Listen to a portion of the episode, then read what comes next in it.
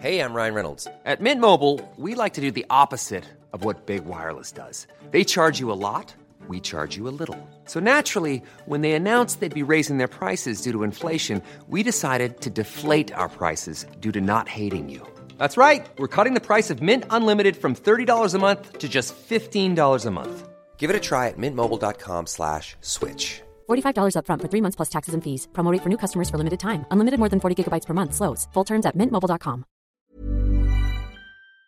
Welcome back to Not Your Average Jo, the podcast that'll make anyone a little less average. I'm your host, Jo Franco, and I am bringing you an emotionally charged episode today to break my hiatus. Today is going to be the rebirthday episode. If you didn't know, I got shot with a bullet, with violence, six years ago. And it was a freak situation. I guess not really freak, but it was like I was in the wrong place at the wrong time.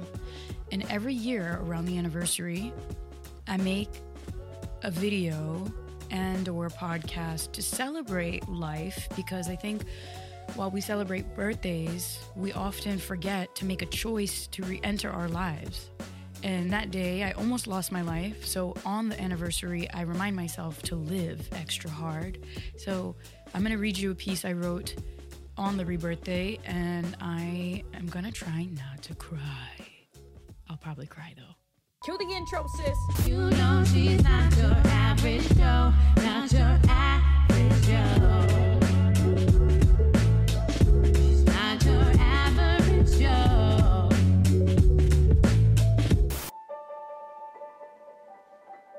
While running today, it hit me. I almost lost the ability to do this exact thing six years ago. In the blink of an eye, I was nearly paralyzed with a bullet whose wrath pierced through the back of the trunk, the back seat, and through my flesh. It made its way to my muscle, just shy of my spinal cord, where meat encased the intruder, who has now become a bonus piece of my body. It's a souvenir from a trip down memory lane, both literally and figuratively.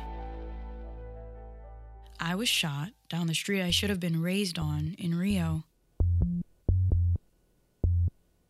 It was a normal night, but with one turn down a tree lined street, the men pointing guns at us had another ending in mind.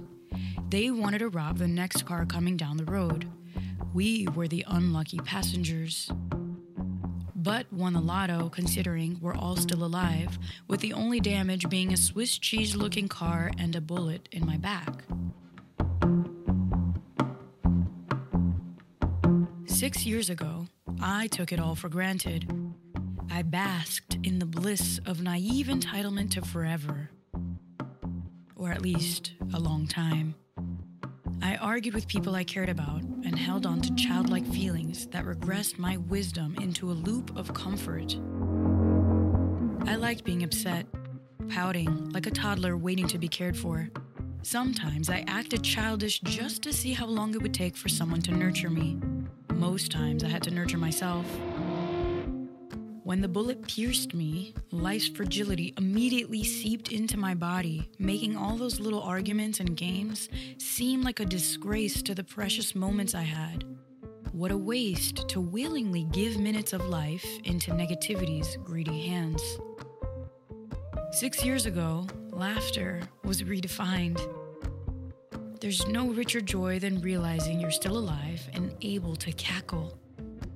I lay horizontally, staring up at the whiteness of the ceiling tiles, in awe that I escaped death by a millimeter, a millisecond. The blank ceiling was the perfect canvas for me to replay my entire 25 years of life.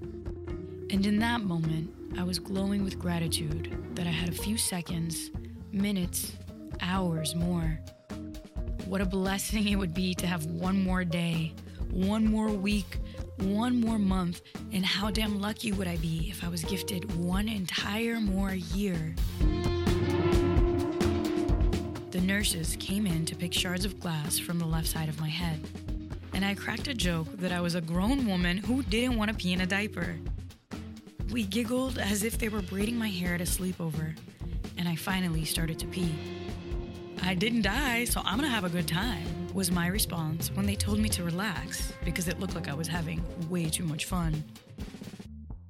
Six years ago, I made a pact to myself that I would honor the day I got shot as my rebirth day because while we all have a birthday, we're not actively choosing to re enter our lives. I was in the wrong place at the wrong time. Violence is a bitch. It disrupts peace in seconds, redefining reality altogether. We can never unlive terror. We become something new. Our shattered pieces slowly fuse back together with glue of gratitude. You're no longer the same. You're a rich mosaic of life or death. In a near death experience, the desire to survive is so poignant, it tastes like iron in the mouth. Your eyes open wider, and time slows down as you cling on to every breath, hoping you get to keep breathing. Your heart is both your friend and your foe. Its thumps remind you you're still alive, but threaten to kill you by beating too fast. None of this physiological response is a logical choice, it's survival.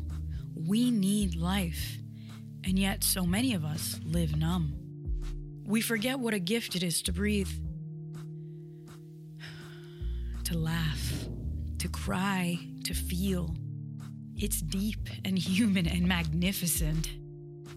Six years ago, I told myself I would never forget life's gravity. No matter how busy or how insatiable my appetite is for success, none of it would matter if I wasn't here to begin with. So I choose to celebrate by honoring life and reminding myself to appreciate the little things, to inhale a little more intentionally, and exhale more deliciously. I get chills when I run sometimes, just thinking about how happy I am. I get to. You get to live life. What a brilliant concept. And while it's not always joyful, we stress, burn out, get hurt, it's still worth living. And if you're alive, there's a high likelihood you've experienced pain. But even bad things carry beauty, they show you the depths of your emotional spectrum. We are all lucky to be here, to be sharing this space and time in this wacky history of mankind together. My rebirthday wish is for all of us to take a moment of appreciation for even being here.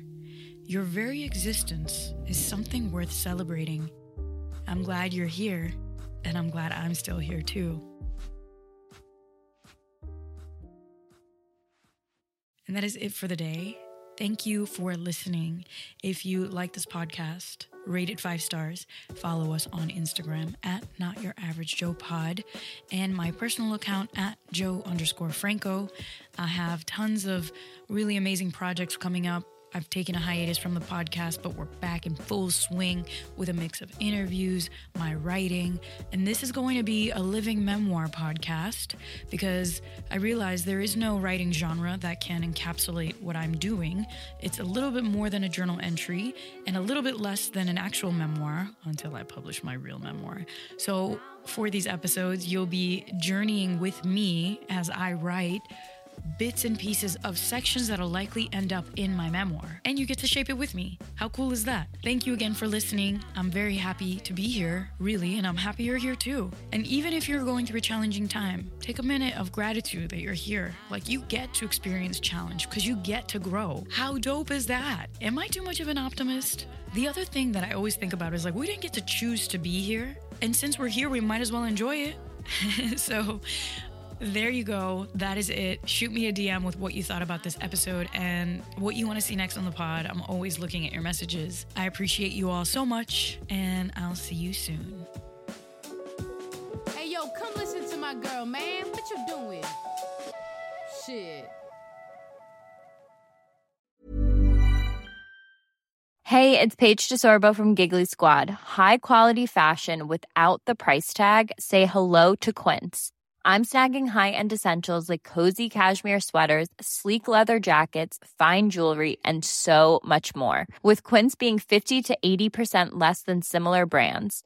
And they partner with factories that prioritize safe, ethical, and responsible manufacturing. I love that. Luxury quality within reach. Go to quince.com slash style to get free shipping and 365 day returns on your next order.